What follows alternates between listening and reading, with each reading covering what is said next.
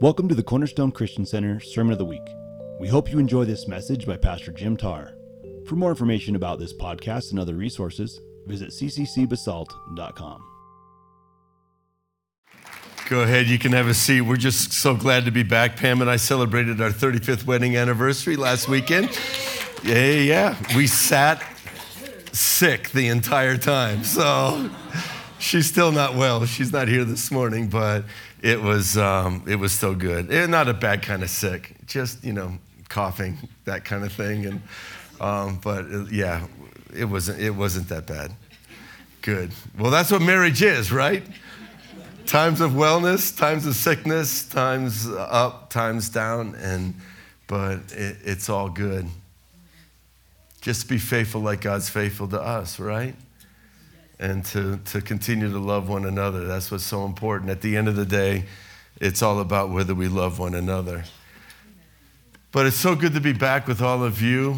Um, glad to be able to call this church home. Pam and I were in the church of someone that's pastor has become a dear friend. We both served on the Faith Advisory Council for Heidi Ganahl, was running for governor, and and um, they've just been such an encouragement. We met each other by surprise, and um, they're always in the newspaper. So you can imagine why there was some common ground, all right? But um, they, they are just uh, really living for the Lord. And as Pastor Mike Polhemus, I hope you get to meet him sometime. But we just had a great time of fellowship, and it's just so good to be, to be home. We are um, looking at the book of First Peter, and what we're looking at is a man who went from obscurity, right, to being a simple follower of Jesus. Said, "Yeah, I'll follow you, Jesus," and and then coming into destiny of an apostle. It's all of our journey. Not that we're called to be apostles, but just that being just one of the multitudes, but then finding who we are when we met Jesus and then following him and what our values are and then coming into his calling upon our lives. And it's, it's just wonderful. Let's turn in our Bibles to 1 Peter chapter 2, verse 1. 1 Peter 2, 1. It says this, therefore rid yourselves of all malice and all deceit and hypocrisy and envy and all slander. And like newborn babies, long for the pure milk of the word, so that by it you may grow in respect to salvation if you have tasted the kindness of the Lord. Let's pray for a moment. I thank you, Lord, for the word of God, and I thank you for the power of the word, and I pray we just open up our hearts to you, Lord God. We submit ourselves to you. We submit ourselves to the word that by it we would grow in our salvation. Thank you for the word of the Lord today, God. Thank you that it can make us what we can never make of ourselves. And so, Lord God, we receive the word of the Lord. We receive the Holy Spirit today to instruct us, to remind us of the areas, Lord God, coming into the fullness of Christ. We thank you in Jesus' name. Amen. I love looking at 1 Peter. There were a lot of reasons why I chose it, primarily because I felt like the Holy Spirit said, teach on 1 Peter. But we're looking at believers, as we have mentioned every week. It's so important to keep this perspective. They did this one simple thing. They said, We believe in Jesus, that he died for our sins. That one confession changed everything for them in relationship to God, but it also changed everything in their relationship to the world. They were living in Jerusalem. They were pretty much living in a peaceful area. You know, you, you could make a living, you could own a home, you could raise your kids, and all those kind of things, but then something happened. They said, I believe in Jesus. When they said that they believed in Jesus, well, first, one of their own, a deacon, not the pastor, a deacon was martyred, Stephen, he was stoned. And then it says at that point in Acts chapter 8, a great persecution was released against the believers in the town of Jerusalem. So imagine what that was like. And here they are losing livelihoods, losing homes, losing friendships, connection, family. Everything had been turned upside down. Now, you would think that once you had paid such a price, right, that some kind of divine power would sweep in and let you live faultless from then on. Here's the reality it is possible to step out and stand up for what you believe in, but the process was so damaging to your own soul that you ended up in a really bad place and you lost everything, but you also lost your mission and why you took a stand in the first place. So, this comes with a warning for all of us of things that we have to guard ourselves with. Now, last time, two weeks ago, I talked about four invincible perspectives that you have, that mindsets that are necessary to, to rise above every situation. I'll briefly remind ourselves of those four things. Now we're going to look at today five things to get rid of. All right? You're thinking, oh, sounds like will pick me up, right? Glad I'm here today. But it's just like anything, isn't it? When it comes to food, you have to choose the good, you have to resist the bad. When it comes to relationships, certain relationships you can allow into your life, and there's certain ones that you need to keep in their proper place. It's just the reality. If you want to be successful, you have to look at what you're taking in, doing right. You also have to resist the things that aren't good for you. So, this is still a positive message, in spite of the fact that saying there's five things you need to get rid of because they're all working towards the same good. So let's look at the, the invincible perspectives that help you to be strong. So in 1 Peter chapter 1 verse 17, just very quickly, he says, "Remember the one that you call father, and that he's an impartial judge." So, in order for them to be able to rise above and to continue to remain strong, is they had a huge injustice happen to them. All they said was they believed in Jesus, and the people who said they don't believe in Jesus caused them to lose their lives, their homes, their livelihoods, caused them to lose everything. And so, then one thing that a mindset that helps you to be invincible is to just say, But I call the impartial judge my father. In other words, when all is said and done, no one's gotten away with anything. Not that we go around just saying, oh God, you're, ju- you're just and I hope that you torch him. No, he's not talking about that. He's just saying that, that what keeps you grounded is knowing each and every one of us are going to stand before God. And when we stand before God, the one who's on the throne of God, we're going to call Father. How amazing is that? So, then the second thing that we have to understand as far as an invincible perspective is that we were redeemed with the blood of Christ. And, and I just want us to remind ourselves that no matter what price you're paid, do never, never, never, never doubt the love of God for you because He shed His own blood for your forgiveness. So that when you're tempted sometimes, why am I losing everything? Why am I in this test? Why? Oh no, uh, I, I must have positioned myself in such a way that, that God, I'm not on his side anymore and he's not advocating for me. And, and the Apostle Peter say, hey, you want to remain invincible? You got to constantly remind yourself the price that was paid and how important you are to God. Amen. It's a really amazing thing. Then he says the next thing that you need to know in 1 Peter chapter 1 verse 22 is that you have a family to love now.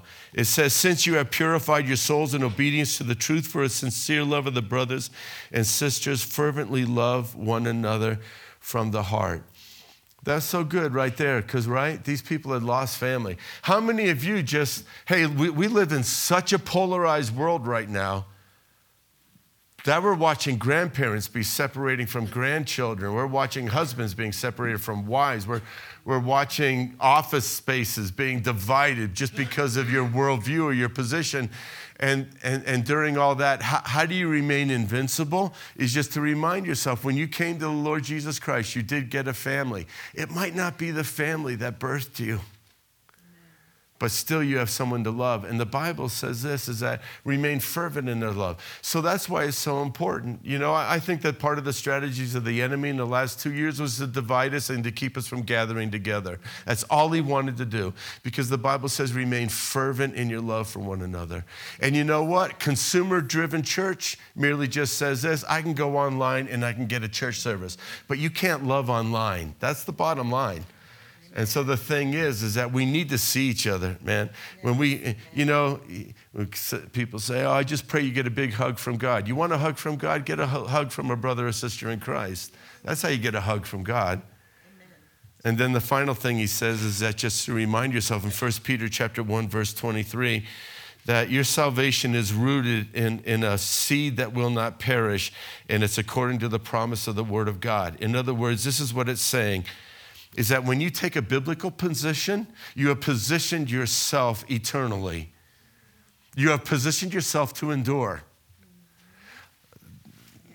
Everything is so trendy right now, right? And, and we have, we've got, you know, it seems like nowadays is that it's more truthful if you're rich, it's more truthful if you're beautiful, it's more, it's more truthful if you're, you're athletic, it's more, we have all these stars in our culture, and whatever they say, everybody runs towards. And yet, here we have the abiding word of God, man. And so, some people are actually making decisions about their values and how they're going to live based upon the fleeting opinions of human beings. And the truth is this is that the, what he says in Peter here is remind yourself who people are. They're like a blade of grass. If it comes up out of the ground, it might get a flower on it, right? Might look pretty for a moment, but then it dies and then it fades and then it's gone. And, and Peter's just saying, you know what? You all paid a huge price. Maybe the world doesn't consider you the beautiful people, the intellectual people, whatever, whatever try to label they plant on you. And, and you know what? The Word of God has survived the test of time, man. Amen. Begins the narrative 6,000 years ago. Yes. Right? So just remember that the word of the Lord abides forever, it endures forever. And you were saved by the word of God. You, you've, you've got longevity and endurance in you, which helps us to get to what we're looking at today because the word of God is meant to play such an important role in our lives. So, talking about invincible mindsets that we need to have, let's talk about some of the things that can ensnare us. Some of the some of the most desperate Christian situations I've ever seen were people who really stepped out believing and got devastated. And the last state was worse than their first. And that's what's so important for us to remember here. So here's what he says, and, and just bear with me. We're going to look at five things to get rid of. So the first thing that he says in the scripture that we just read, he says, rid yourself of all malice. Rid yourself of malice. Do not allow malice to be in your heart. Now, here's what is malice, right? I think we have a feeling for what it might be. But malice is when anger gets roots into the core of who we are. Anger can turn to malice if anger is not dealt with. So let, us think about this malice thing. Malice is when, when anger, and, and think about how anger happens. If you look at all the times that you got angry, it's because you felt as though you were given, uh, you were dealt unjustly. You didn't find justice. I deserved this, and I got this, right? And whenever we feel as though that what we got we didn't deserve, then we get angry. That's the response. Now, I just want to say this there's a place for feeling that way. Here's the truth if you, are, if you never get angry, you do not have a godly mindset. You cannot be a godly Christian and never get angry because there's way too much injustice in the world. And when you see an injustice, the righteousness of God in you ought to rise up. so that if you look at our culture where the unborn don't have a voice anymore, there's, there's a place for anger in that. But anger cannot get into malice. Because anger can get so deeply rooted inside of your life that it begins to affect every part of who you are. And that's when it's become malice. So what happens is, is that anger can get to the point where you almost feel as though this is intolerable for me. I can't take it anymore. And it builds up inside of us to where that it actually begins to invade every, everything about who we are and our identity. We become known. When you become known as an angry person, that's when malice has taken over our hearts. And so, as we think about that, there are so many places where God's meant to be in who you are. But undealt with anger and malice cannot share space with Jesus. They can't. You cannot be controlled. The, the Bible says the wrath of man does not work the righteousness of God. You cannot be doing God's work if the driving, you can feel angry, but the driving energy behind what you're doing cannot be anger. The driving energy must be the Holy Spirit. It can never be the anger. Because that point, it's malice. Talking about places where only the Lord belongs. Did you know that the Lord belongs in your dream life? The Holy Spirit belongs there. Dreams are an amazing way by which your mind and your spirit process things that happen throughout the day. You're figuring things out. But the Bible is very specifically about the day of the Holy Spirit. It says your young men will see visions and your old men will dream dreams. The Spirit of God will fall on your sons and on your daughters. Did you know that your dream life belongs to the Lord? How important that is because that's the place where your subconscious, which is the deep inner part of who you are, is processing things out and it's figuring out what your values are. Your dream life belongs to the Lord. It's His, it's meant to be His domain. But when anger, undealt with, internalizes, it will actually replace the role that the Lord is meant to have in your dream life, where you will be driven by feelings of anger and frustration. So that if you don't deal with it, by the end of the day, Jesus said, Forgive that person that offended you 70 times seven. And that's a day, right? Forgive, deal with that feeling every single day because here's what the scripture says be angry, but don't sin.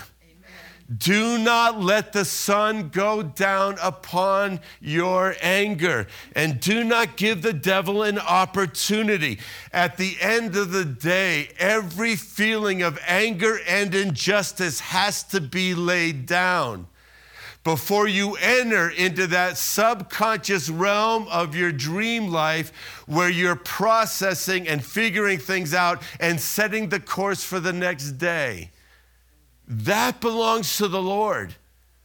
Because you can, throughout the day, if you've been terribly offended and experienced an injustice, if you don't deal with it every day, you're going to find out that when you are dreaming, you can control it during the day, but you have to master it every day. You can't just like rein a little bit of anger in. You can't go to bed with a little bit of anger because a little bit of anger, when you fall asleep, becomes a whole lot of anger and it turns into malice. You can't afford any of it. You have to lay it down. Don't let the sun go down upon your wrath. Because during the day, you might be battling it all day long, like a good Christian. Oh, I'm a good Christian, and I'm forgiving them all day long. And you're just going through that process. I'm laying it down and, and whatever it might be. But if it's not completely dealt with, you will dream and your mind will go to places where it shouldn't go. And then you will wake up in the state of malice. And in that state of malice, you can sometimes wake up furious. Have you ever awakened in the middle of the night furious?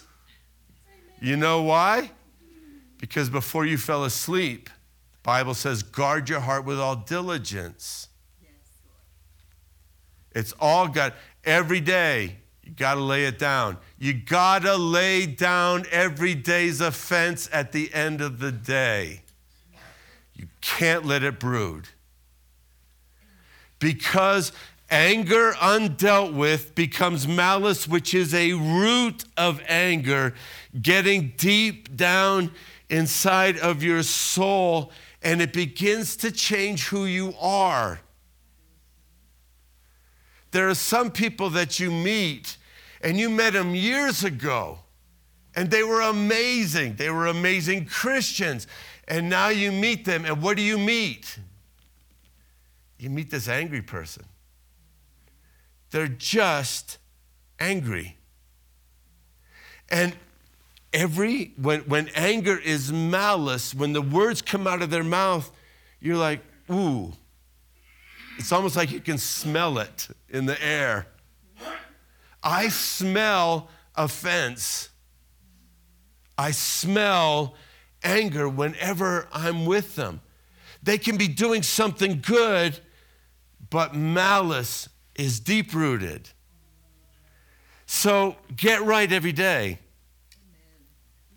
Isn't it amazing that people who were followers of Jesus and experienced huge injustice, where they had every right to be angry, that people took everything that they had just because they said, Your worldview is not as valuable as my worldview. And yet the Apostle Peter is letting them know you could have paid a huge price, and if you can't forgive, it's going to destroy everything. Just because you paid the price doesn't mean the, the battle's over. Now you're wrestling for your own soul, too, while you're wrestling for the world. But so anger comes when you feel like there's an injustice. I was up here, noble, awesome, wonderful, minding my own business. I should have expected that what I put out, I should have received. And yet we see ourselves, this was me. This is, the, is what happens when we get angry. This was me. We rehearse the story. Whenever I rehearse the story, when I got offended, it's amazing how wonderful I was when I rehearse it. And this was them, right? And you know what the Bible calls that? Warns us about it. He calls it boasting. See, the thing about coming to the Lord's Supper here today is it's an equalizer. We all needed the blood of Jesus. But when we get offended, I was up here and they were down here. And so that injustice comes anger, unresolved anger becomes malice, results in boasting, where we continually see ourselves that's what a victim mindset is. I am this, but I got this. So the Apostle Paul said in 1 Corinthians 5 6, listen to this. Your boasting is not good. Do you not know that a little leaven leavens the whole lump of dough? He said, Don't you know that when you see yourself like this and they're like this, it's like that anger, that injustice will inject like leaven, and, and it will begin to invade the whole lump of dough. Unresolved anger will begin to change your personality, it'll change your thought life, it'll change your words, it'll change your joy status, it will change your relationships. Boasting, I'm this, they were this, I've experienced an injustice, will end up invading like yeast in a lump of dough it will invade everything about who we are. He said, It's not good. That's, that's, can you get any simpler than that? Your boasting is not good. It will be a little leaven. Sometimes the smallest, I, when I look back over my life, the moments I got the maddest was over the dumbest little thing.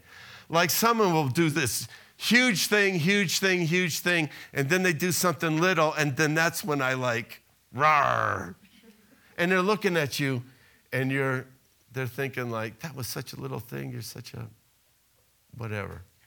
And then, but the Bible just says that's the little bit of leaven. The devil's not going to get you with the big thing.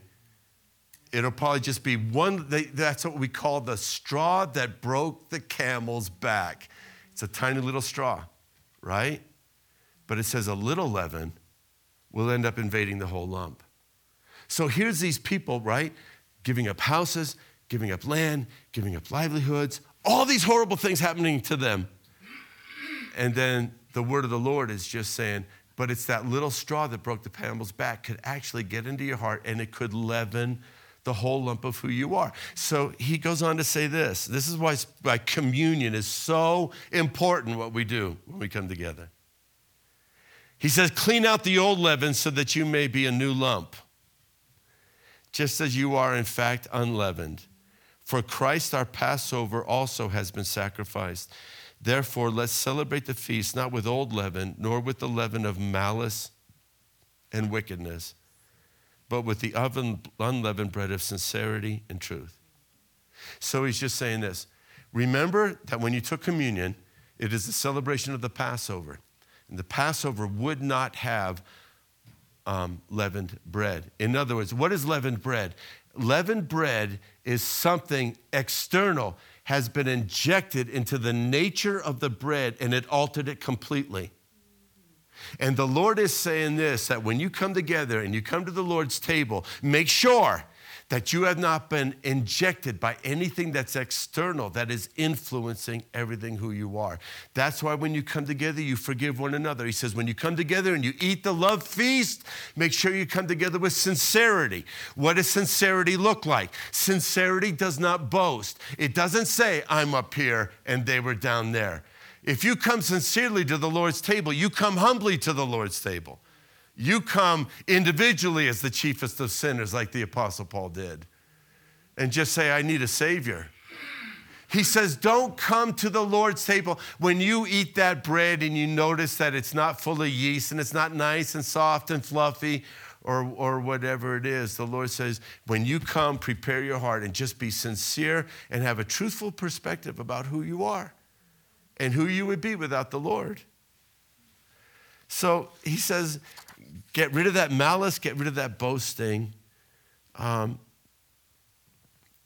because ultimately, if you look in the scriptures, every time it mentions malice, it ties it to wickedness. In other words, unresolved anger always results in bad, wicked choices. So then he says, rid yourself of all deceit. And you're going to see the progression here. It's really kind of amazing.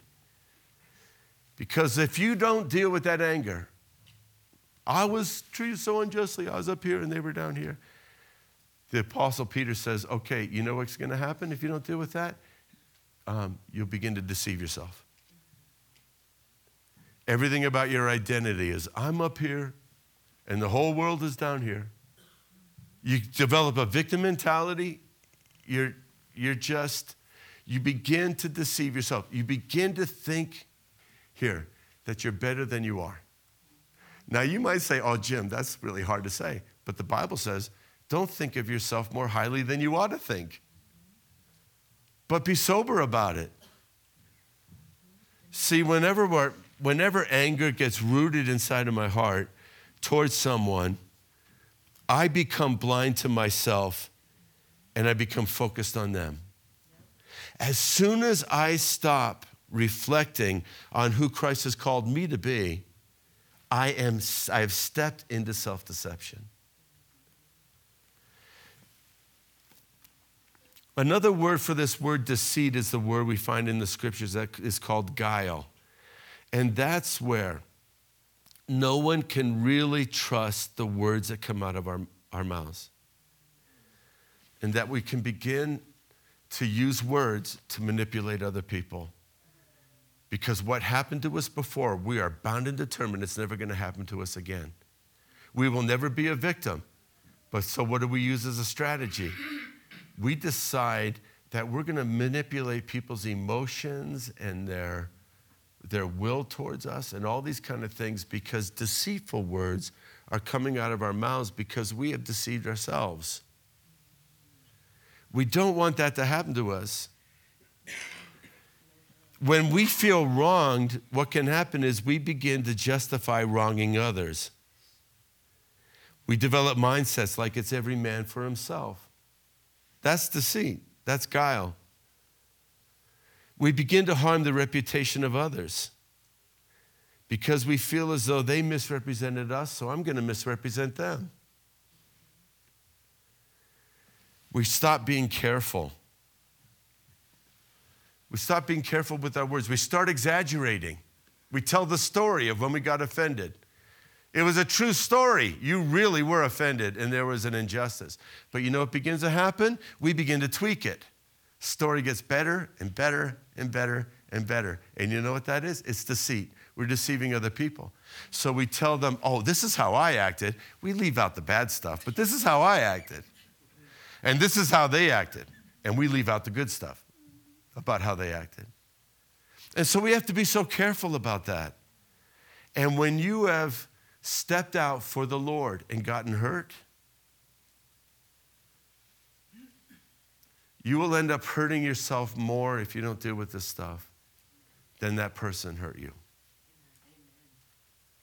When Jesus saw a man and his name was Nathanael, and Jesus was going to choose him to be a disciple, Jesus saw Nathanael coming and they had never met before. And he said concerning Nathanael, Here is an Israelite in whom there is no deceit. What you saw is what you got. And Jesus said, Truly, truly, I say to you, you will see heaven open and the angels of God ascending and descending on the Son of Man. Jesus says that his virtue of being without guile and not deceiving others would cause him to see that the heavens would be opened up over him. It would release the blessing of God in him. So, the third thing he said to get rid of is get rid of hypocrisies. He didn't say get rid of hypocrisy, he said get rid of hypocrisies. Because we think hypocrisy is a singular word. We think it's whenever you are not consistent between your Christian confession and who you actually are. And that is hypocrisy. And it's included in this. But he's not talking about that. He's talking about people that had lost everything and that were being martyred and all that kind of stuff. He, he's talking about hypocrisies. In other words, once you haven't dealt with anger and it turns into malice and then you begin to deceive yourself, he says the next thing that begins to happen is another strategy that you can step into, and your strategy is hypocrisies. In other words, what I'm showing people is not really who I am. Now, this is not just talking about spiritual hypocrisy, it's talking about what you're showing as far as your marriage is. The truth of the matter is, your marriage isn't that. You come to church and everything looks good. Now, listen, I, husbands and wives, we protect each other. I'm not saying that. We don't expose each other's faults and flaws. But I'm talking about living in hypocrisies, is that what we project is not reality. You can be the same thing. You come to church as dad, and that dad, you know, you're amazing dad at the games, and you're amazing dad at church, and you're amazing dad in all these different areas. But at home, you're a terror. And the bottom line is this those are hypocrisies. We, after you've suffered so much loss, there's a temptation to not lose anymore. And so then what do you do? You present and project something that's just not real. It becomes a deceit. And it comes out of that unresolved anger. Jesus is saying this, and it, it's just beautiful, really. I, I love the thought in this context. Matthew 5 33. Again, you've heard that the ancients were told, You shall not make false vows, but shall fulfill your vows to the Lord. But I say to you, take no oath at all, neither by heaven, for it is a throne of God, nor by the earth, it is a footstool of his feet, nor by Jerusalem, for it is the city of the great king. Nor shall you take an oath by your head, for you cannot make a single hair white or black. But make sure your statement is yes, yes, or no, no. Anything beyond these is of evil origin. You see what Jesus is just saying?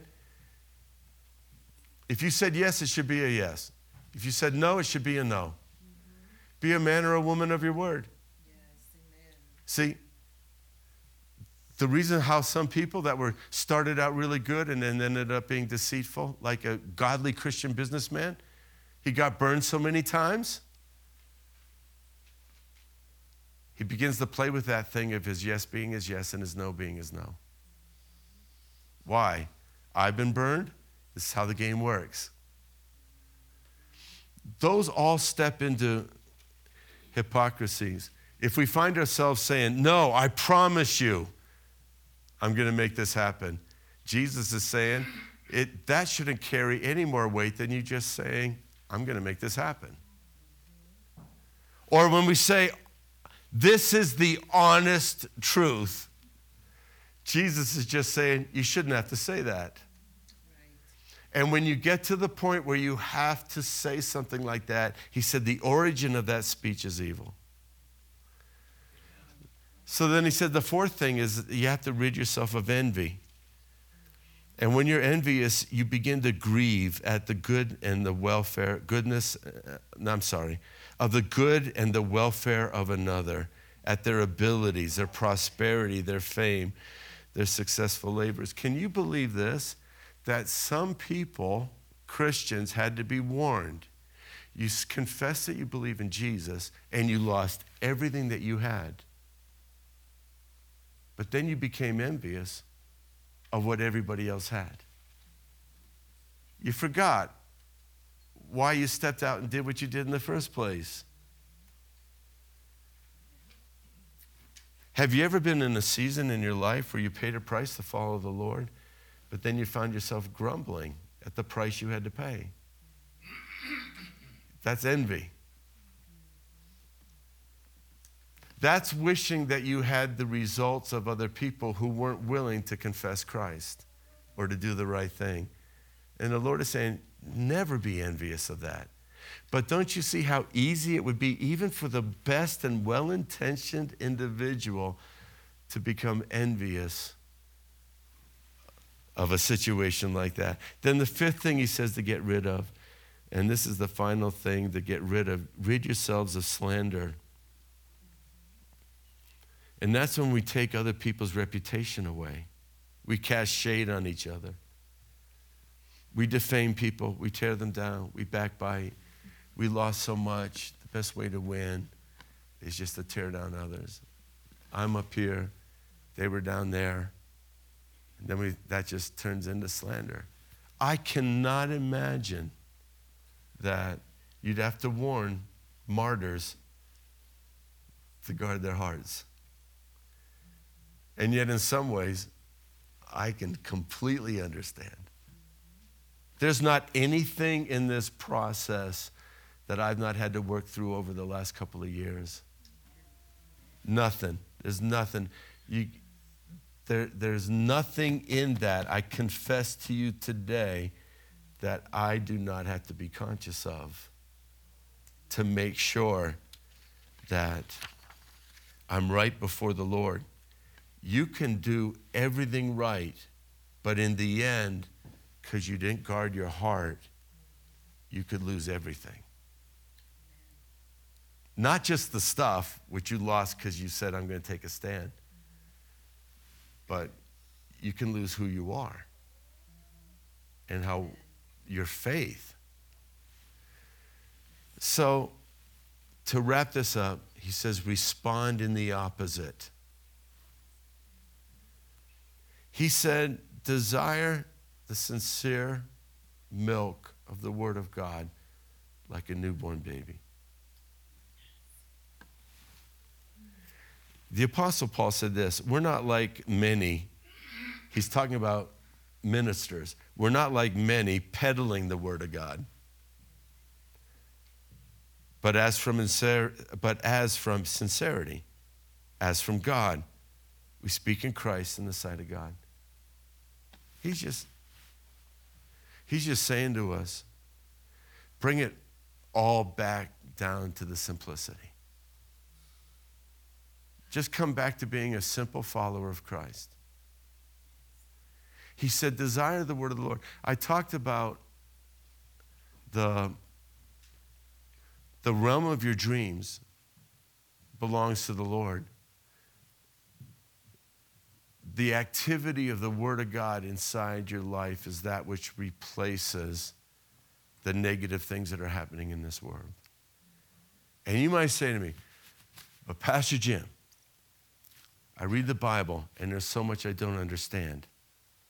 But you know what the Lord said? Receive it like a newborn baby. So that you might grow in the area of your salvation. Truth is this a newborn has zero understanding of milk. He doesn't even know why he wants it. Doesn't have to understand it to grow, but it will shape and form your world. And the more you read, the more you'll understand, the more you'll know. And even then, the Lord says, but keep it simple. Keep it really simple. Don't start peddling the word of God. Don't start like yap, yap, yap, yap, yap. Bible says this, Bible says that, Bible. Uh, nothing wrong with that. I'm just saying you can start peddling in it, but not sincerely following it. And so what he he's saying to us, he didn't even say, desire the milk of the word of God like a baby, because that would be like a six month old. But a six month old can start getting obnoxious about milk time, right? the Lord says, don't be obnoxious. Be like a newborn baby. Just take it for what it is. Come before the Word of God in sincerity. Let it shape your personality. Let the Word, don't have the leaven of this world injected into you. Let the Word of God shape your personality. Let the Word of God shape your joy. Let the Word of God shape your relationships. Let the Word of God shape your values. Malice will infiltrate the whole being, but so will the Word of God. Amen. Get rid of malice and anger, the effects of the outside world, injecting its, it operates in anger. It injects its anger in you, and the Bible just says, and there's one way to get over it receive the Word of God. It will cause you to grow according to your salvation, the Word of the Lord says. And just like a child, a newborn baby cannot receive milk without intimacy. The Lord is just telling us in the reading of the Word of God just receive Jesus. Don't peddle in it, don't impress, don't try to figure everything out. I'm not, listen, you're supposed to study the Word of God. We are called to understand it. But the bottom line is this is that you can know all this stuff, you can have lost everything for the sake of the Word of God, and yet lose sincerity and closeness to Jesus, the source. So when we read the Word of God, let's remind ourselves the Bible says that Jesus is called the Word. When you read the Word, don't read it to get smarter. Don't read it to get better. Don't read it to win an argument. Read it to meet Jesus. Amen. Right? Amen. Read it to meet Jesus. Let's all stand up. Father, I thank you for the word of the Lord today. I pray, Lord God, that you would help us get rid of those mindsets and things of the world that are like leaven and yeast that invades the whole lump. And I pray, Lord God, that you would teach us sincerity I pray, Lord God, that we would love our enemies, bless those that curse us, and pray for those who use us despitefully. Your word is so true, Lord. Help me. Help us all, God. In an angry world, let us be light. In Jesus' name. With heads bowed and eyes closed, just want to create an opportunity here today. Maybe there's someone and you've never met Jesus Christ as your personal Lord and Savior.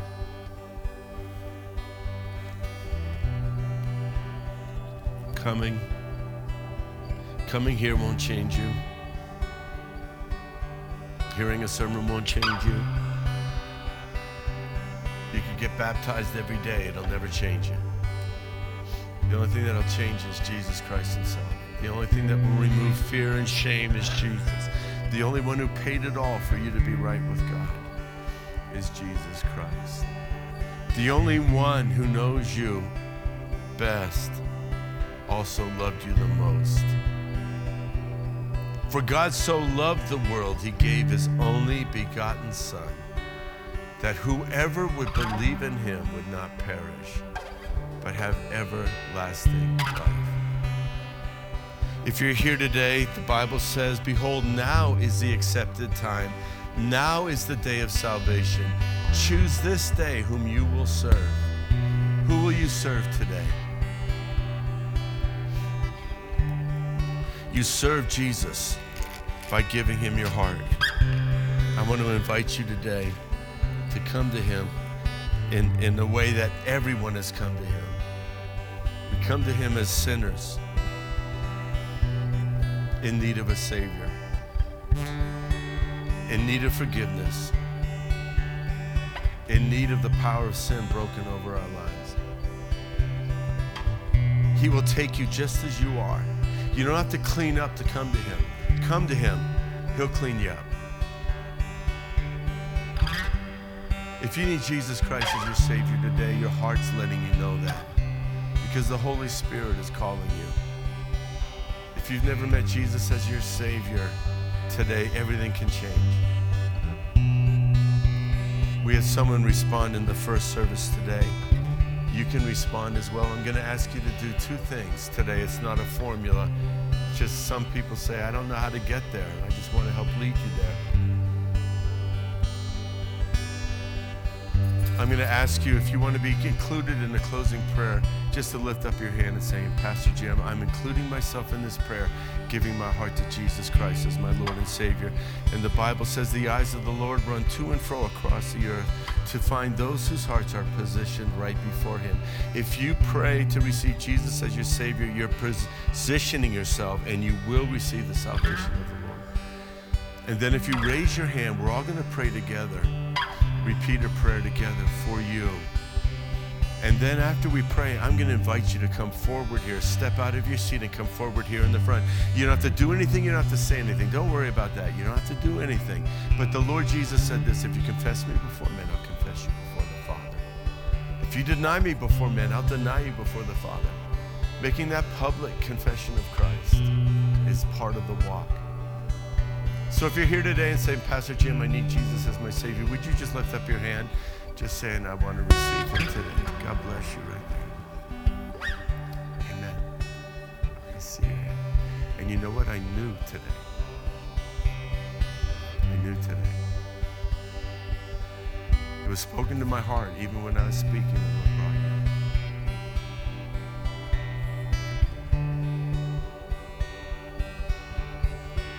Anyone else want to join this individual? Just saying, I'm ready to give my heart to Jesus today. Today's my day. Today's my day. For this one who raised your hand, let's repeat this prayer together. God in heaven, you made me. You've always loved me. I come to you today in need of a Savior. Come as a sinner, needing grace. Lord Jesus, come into my heart. Save me. Wash my sins away. Forgive me. Break the power of sin. I declare on this day and from now on, Jesus Christ is my Lord and my Savior. And as He lives in me, I will live for Him. Help me, Lord. Thank you for promising me the gift of eternal life. In Jesus' name, amen. Amen. Come on. Phil, you can come up, sir. Susan, why don't you come on up? Come on. I don't know why. We'll make it a party. I'm serious, I did know. When I started the altar call, I just knew.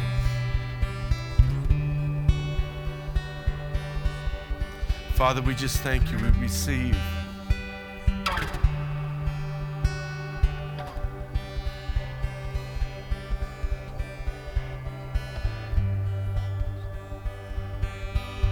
Receive the gift of salvation.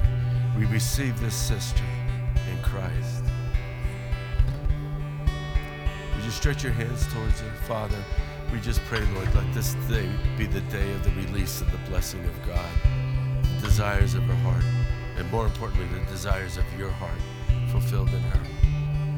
Pray, Heavenly Father, let her life bring forth 30, 60, 100 fold.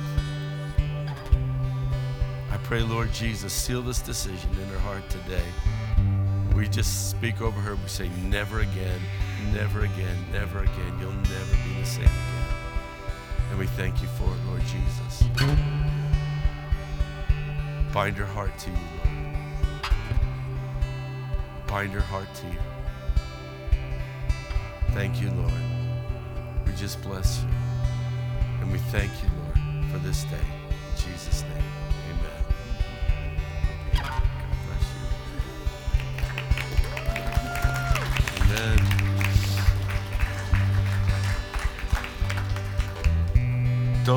Before we get to talk, okay?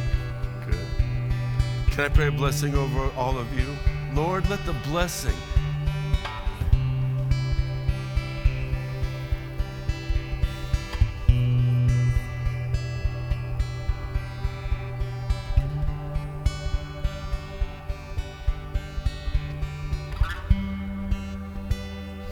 The blessing of the presence of the Lord be with you all. Just be the salt of the earth, the light of the world. Let the glory of the Lord appear upon you in the dark world. Let the light of Christ rise upon you. I just pray, spirit of wisdom, direction, counsel, might, knowledge, fear of the Lord rest upon you and be with you. Thank you, Lord. I thank you, God. Bless each household. Bless the roof over their heads, substance of their lives. And I pray, Lord God, that you would bless them and their heritage from generation to generation. And I thank you for it, Lord, in Jesus' name. Amen. Amen. God bless you all. There'll be folks here in the front. If you need prayer for anything, please come on up and let them pray for you. God bless you. Thanks for listening to the Sermon of the Week. This weekly podcast can be heard on our cccbasalt.com website or your favorite podcast platform. Just look for Sermon of the Week, Cornerstone Christian Center. If you would like to support our efforts financially, you have the opportunity to give at cccbasalt.com forward slash give.